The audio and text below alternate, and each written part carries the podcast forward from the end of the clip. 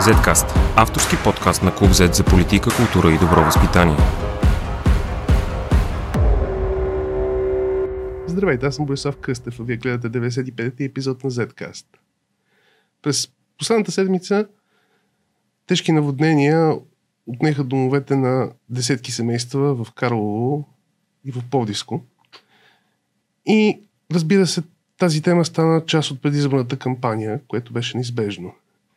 Днес наш гост е политолог Даниел Стефанов. Здравей! Здравейте! Мислиш ли, че има някакъв смислен начин политиците да реагират, когато нещо подобно се случи по време на предизборна кампания? Защото много от партиите имаха някакви реакции, някои бяха критикувани, че си правят добър пиар, някои бяха критикувани, че си правят лъж пиар. Има ли правилна реакция в този момент? Когато стане така трагедия? Ами, аз, когато стана това нещо и когато видях всичките постове в Фейсбук, сетих за една кампания на Герхард Шрёдер в Германия. А, не помня коя година са изборите, някъде 2006 може би. А, това беше много особена кампания в Германия, защото а, два месеца преди изборите а, конкурентите на Шрёдер водеха с много голям процент. А, но тогава станаха наводнения в Германия. Герха Шодер уби, убу едни гумени бутуши и отиде на място и стоя там няколко дни. И по този начин той обърна резултата. Накрая така се толкова близко свършиха а, двете партии, че мисля, че направиха първата голяма коалиция.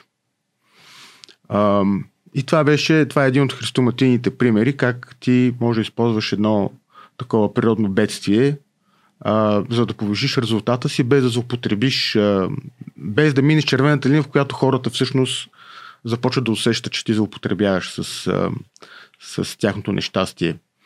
А, и мисля, че тази червена линия въжи за всички политици, без значение дали са в опозиция или в управление, особено когато са били в а, парламент. Нали, не говорим за тези партии, които са извън парламента, никога не са участвали в някакъв процес на вземане на решение. Но когато си бил част от вземането на решения и изведнъж се окажеш на място и си супер изненадан, съпричастен, това не е автентично. Защото работа на, полити, на политика не е да ходи с гумените бутуши и с лопатата, той има друга работа. Неговата работа е, когато имаш такъв системен проблем, какъвто ние, за съжаление, имаме с наводнения, и ти да намериш някакво решение. Дали ще промениш закон, дали ще създадеш някаква друга организация, а, за да се предотвратят такива а, бедствия. А, но това е твоята основна работа. Твоята работа не е там да, а, да, да ходиш с лопатата напред-назад и да даваш интервюта. Това е, това е и, и аз мисля, че колкото и да смятаме, че българите сме незряло общество, хората усетиха този лек фалш и затова се получи това се получи този негативен ефект. Аз наблюдавах един интересен феномен, специално в социалните мрежи, че а, първо а, някои политици решиха да не пускат нищо, ня, първите, първите един-два дни, да не пускат снимки, да не си споделят, а, че са там, а, но после техни самишленици разпространиха, че са там и, не, и на някои хора им изглеждаше като такъв опит да се заобиколи фалша, но също време да се да се пусне по линия на а, поддръжниците. А, други пък обявиха, че няма да, няма да правят пиар от това а, и след това изведнъж на официалните им страници изгледаха снимки. А, Мислиш ли, че има така и, и лошо планиране, когато влезеш в... А, решиш все пак да, се, да правиш пиар момент, защото всички знаем, че това е пиар момент и това може да е окей, okay, може да е приемливо. А, има ли някакви стъпки, които трябва да предприемеш, за да, за да не изглежда фалшив? В смисъл, къде, къде, къде идва разликата? Аз мисля, че а, ако решиш да отидеш там, по принцип аз не смятам, че ходенето им там, както вече казах, беше да. а, добра практика. Но ако отидеш да ход... ако решиш да, оти... да ходиш там, не можеш а, да го криеш а, или пък да използваш такива заобиколни практики, защото това е още един фалш върху фалша, който вече си направил трябва малко честност да има към избирателите. Особено когато става въпрос за, за такива а, доста съсипващи моменти за, в живота на някои хора. Нали? Тези хора са останали без дом. Те нямат нищо. А, и, и това да си сложиш снимка от там не е голямо достоинство. А, освен това, вижте, а, ние се намираме в толкова сложна ситуация в момента, че ако, колкото изледа да звучи, а, тези избори не са за това наводнение. Не. Нали? Тези избори не са за това наводнение и хората очакват отговори на големите въпроси. Отиването там, вдигането на темата за наводнението, бе, особено бе да се дадат отговори, бе да се дадат решения. И без да се сложи в контекст. Да. Някакси е наистина един гол пиар. И, и за съжаление те го направиха така. Защото наистина може да отидеш там и да кажеш, нали, съжалявам много, а, ужасна трагедия, нали, нашите поддръжници ги оставям тук, те ще ви помагат. А, аз отивам да търся решение, което ще ви или имам решение за вас, ние трябва да направим това и това, така че това да ни се повтаря. А, въобще полит... българската политика трябва малко да се ориентира към решение, защото времената, в които аз мисля, че това е основният проблем, който политиците не само в България, но и по света не осъзнават. Времената се промениха. Ние доста дълго време живеехме в едно а, благодействие сериозните проблеми не заобикаляха или те се решаваха на базата на това, че имаше много свободни ресурси. А, виждаме, че това вече не е така.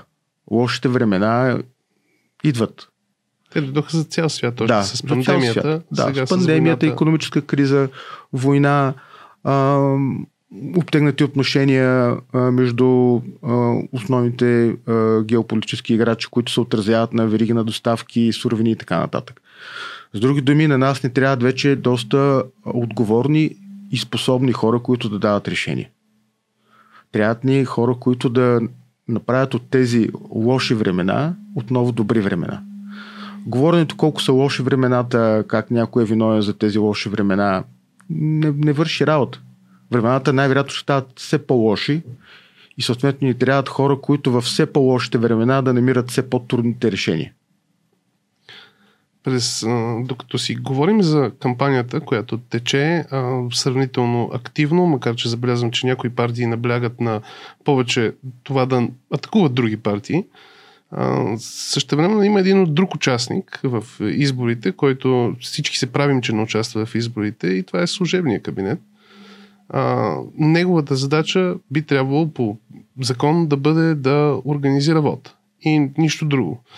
Те правят какво ли не друго, но става въпроса какво се случва с организацията на вота и там имаме и една отговорна институция ЦИК, Централната избирателна комисия, която ни даде вчера брифинг как да натискаме бутончетата, но а, се появи а, един особен казус с а, софтуера на машините пак.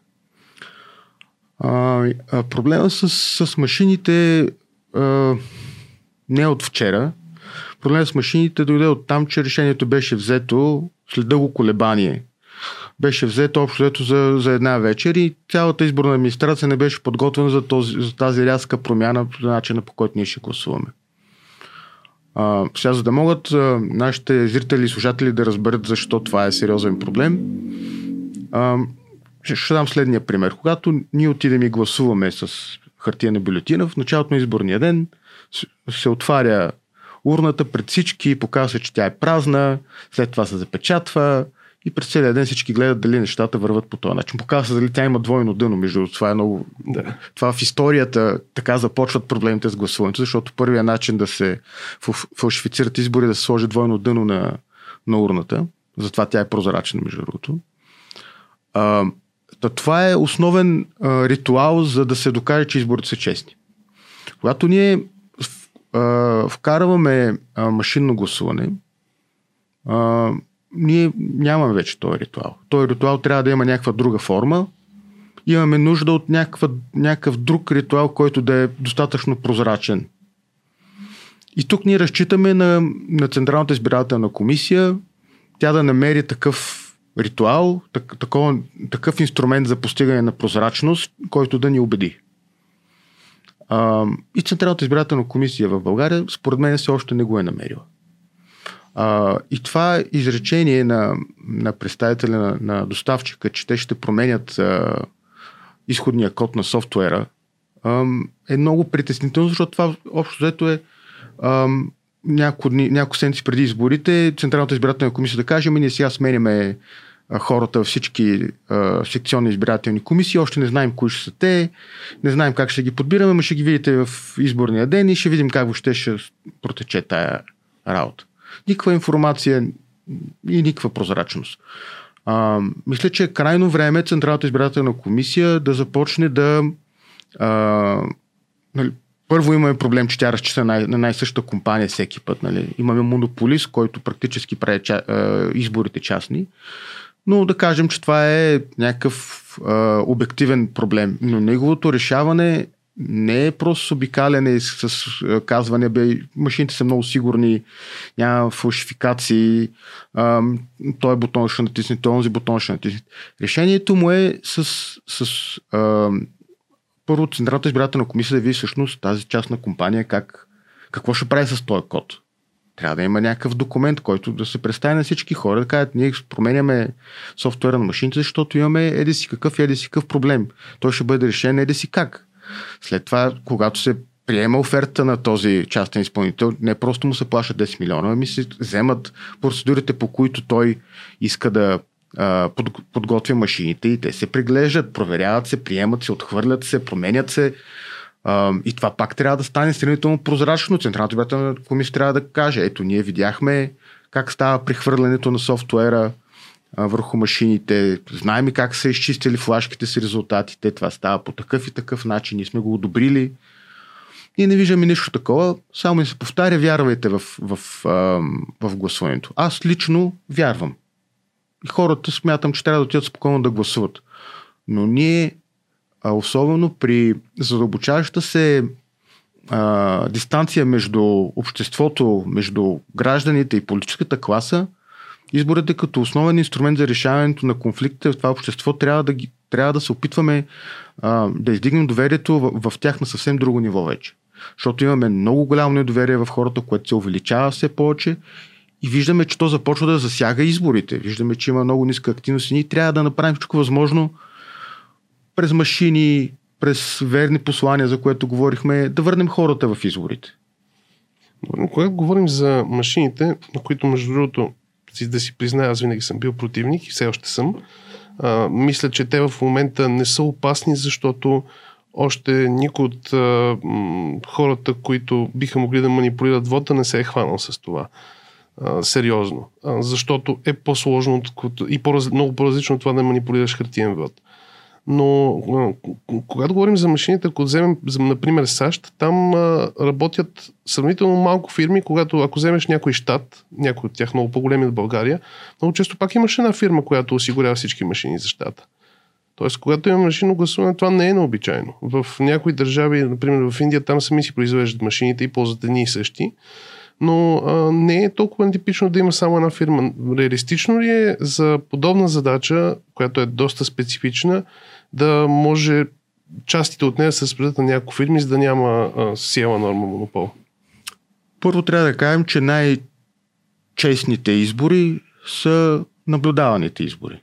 Изборите, в които има наблюдение и контрол върху това какво става. Контрол върху от, от страна на Централната избирателна комисия и от гражданите.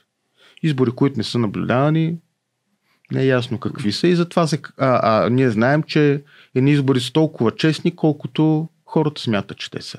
Затова този въпрос с прозрачността е толкова важен. А, сега, дали е реалистично една компания да, прави, да има повече от една компания? Първо, тук пак въпросът е малко по-сложен. А, тук имаме много сложен а, модел, по който стават нещата в България. Значи, първо, целият процес е аутсорснат на частната компания. Да няма нито един елемент, който да се прави от някой друг. Дори Централната избирателна комисия почти нищо не прави в целия процес. Това е първият проблем. Да, въпреки че има някои части от дейността, което могат да ги правят или ЦИК, или информационно обслужване, има елементи, но всичко е прехвърлено на да. Сиела. Това първо. Второ, контрол от страната на ЦИК на това как това се прави е неясен. Най-вероятно отсъства. А, и трето, тази компания е единственият изпълнител, мисля, че от 2014 са изборите. е единствения изпълнител на, на, на, на всички да. избори. Да. Единствените избори, които не са правени, аз бях част от този екип, бяха тая година малки частични избори, които между другото ги направихме в, за цена, която е в пъти по-ниска от тази, която Сява дава. Но, но това не е най-важното. Ние трябва да а, разбираме какво прави доставчика. Централната избирателна комисия трябва да може да разбира какво прави доставчика, ако има някъде да го коригира. Защото, пак казвам, най-честните избори са наблюдаваните избори. Не е ли проблем всъщност, че Централната избирателна комисия, която беше обновена а, наскоро, сравнително, а, без да обиждам никой от хората там, някои, много от тях са специалисти, които се занимавали с избори, но а, на практика почти никой от тях няма а, съществена техническа грамотност по отношение на по, по принцип и по отношение специално на, машин, на машинното провеждане на избори. Всъщност, ние се хвърлихме в това машинно гласуване още от 2014, когато започнаха тестовете и в нито един момент нямаше някакво, някаква демонстрация, че основните управляващи органи на изборите, т.е. ЦИК, имам предвид, а, придобива някакво ноу-хаус да знае как да прави това както трябва. И да. от гледна точка на сигурността и от гледна точка на чистите процеси. Да, ние а, просто не си давах сметка, че преминаването от един метод на гласуване към друг метод на гласуване изисква друг модел изборна администрация. И въобще има а, в България беше а, доста странно приложено разбирането за професионална изборна администрация. Просто им направихме длъжностите мандатни постоянно. Всъщност, професионалната администрация не идва от това, че ти се занимаваш всеки дневно с това, а че имаш хора с специфично знание, които са наети да правят тези неща. Така че, според мен, трябваше, ако искаме да имаме професионална ЦИК, под нея да бъдат да, бъде, да бъдат създадени професионална администрация, която да може да се, да се занимава с различните елементи на изборния процес. Такива, които да могат да се занимават с поддръжката на машините, такива, които да могат да се занимават с, обуча, с обучението на а, а, различните нива на администрация, такива, които да могат да се занимават с информацията, която се дава на гласоподавателите, тяхното обучение, такива, които се занимават с поддръжка на а, регистъра на избирателите и така нататък. Ние това не го направихме и страдаме в момента. Мисля, че има един. че този проблем е от началото на 90-те, когато изборите бяха много по-малко. Нямаше евроизбори и бяха така по-разбити. Хората си мислеха, че една подобна администрация няма нужда да, е, да работи постоянно и през цялото време. Сега имаме избори почти всяка година и не само заради извънредните. До година има местни, след това идват за, Европей, за Европарламент. Така че определено нуждите се променят, но няма адаптация особено. Изискванията на времето са различни, защото през 90-те години тази изборна администрация беше създадена а, в началото на прехода, след един дълъг период на тоталитарна система, където нямаше истински избори. И там времето изискваше и политическата ситуация изискваха а, да има всички политически партии да бъдат представени, така че да създаде доверие в участниците в новите участници в, в такъв изборен процес. И затова целият, цялата изборна администрация в България е построена на квотен принцип през политическите партии. Това беше много важно за 90-та година. За да могат да се, могат да се уверят всички, че изборите са честни. Всеки да може да проверя всеки да. друг, да. А, виждаме, че 30 години по-късно ние имаме друг, друго предизвикателство, което трябва да решим.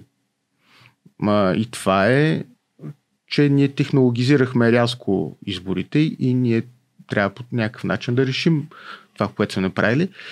И този, а, това подреждане на изборната администрация, а, което направихме през, през 90-те години, вече не отговаря на, тези, на, на, на този момент, на предизвикателство, което имаме днес. Това е а, част от проблема мен ако питаш, вероятно трябва да се помисли за, за промяна на това, което 90-те години сме решили. Може би имаме нужда, примерно в една секционна комисия, да не са само представители на политическите партии. Може би имаме нужда от някой човек, който знае много добре какво трябва да направи в този ден и останалите да бъдат наблюдатели. Има такива смесени модели по света, но, но ние никога не дебатираме за това. Не, въпреки че променяме изборния кодекс постоянно, много често месеци, дори седмици преди седмици, не, но месеци преди няколко месеца преди изборите, тази част не се, не се пипа, не се обръща внимание. Не се пипа, защото тук пак се връщаме до това, до състоянието на, на, на политическите партии. Те свикнаха със сравнително, сравнително лесен начин за събиране на гласовете.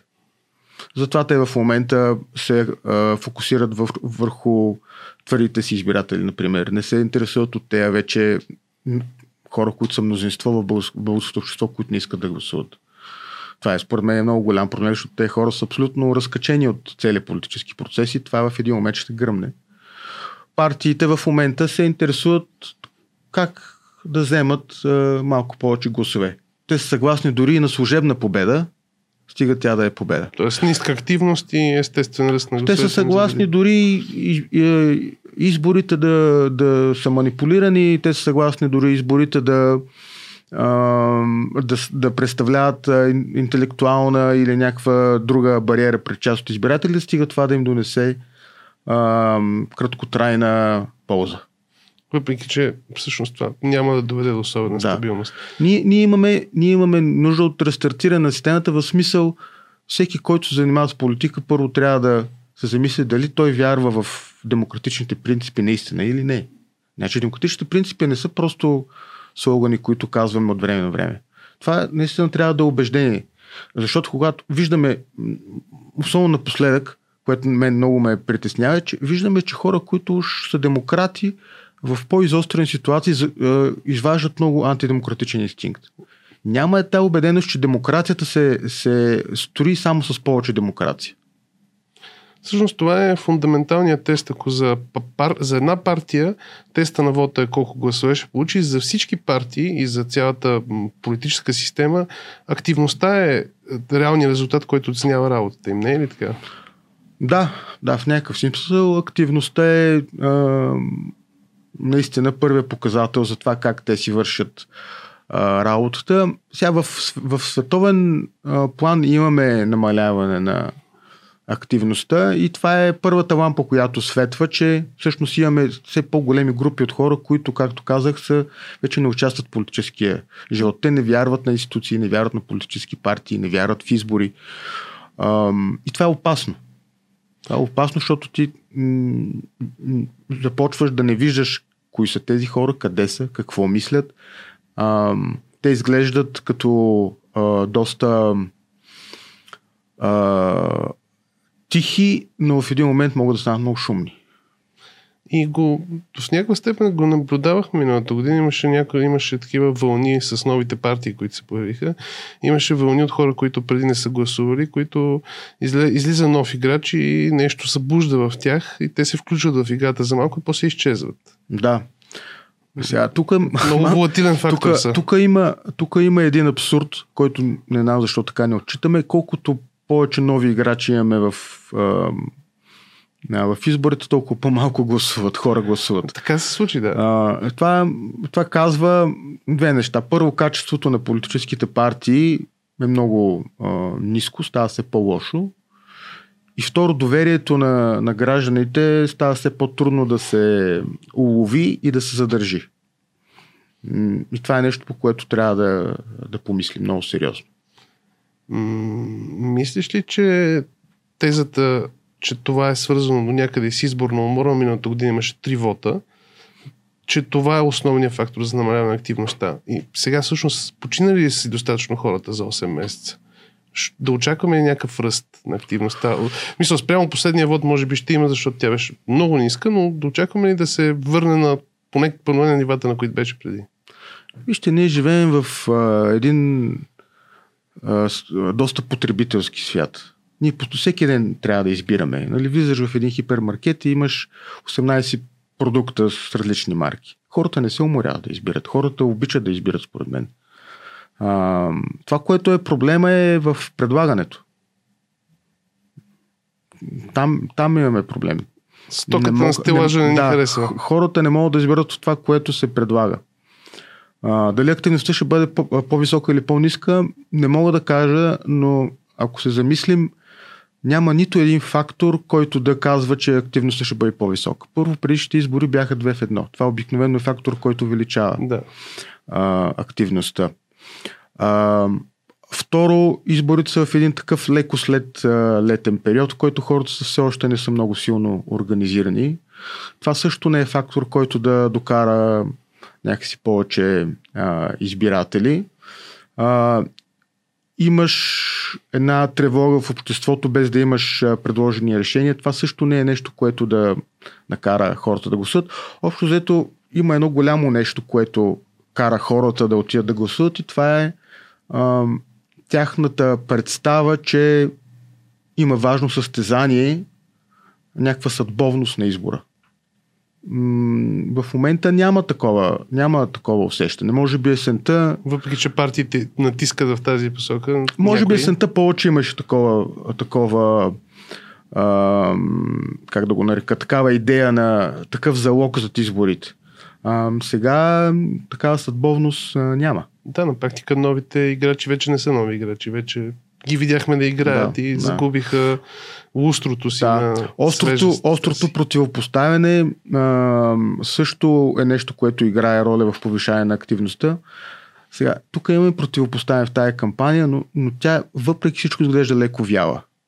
Защото той ние нямаме противопоставяне на идеи, ние имаме замеряне с а, нали, как, квалификация. Но горе-долу това е. Още ни да. Добре, благодаря ти И аз благодаря. и до следващия път.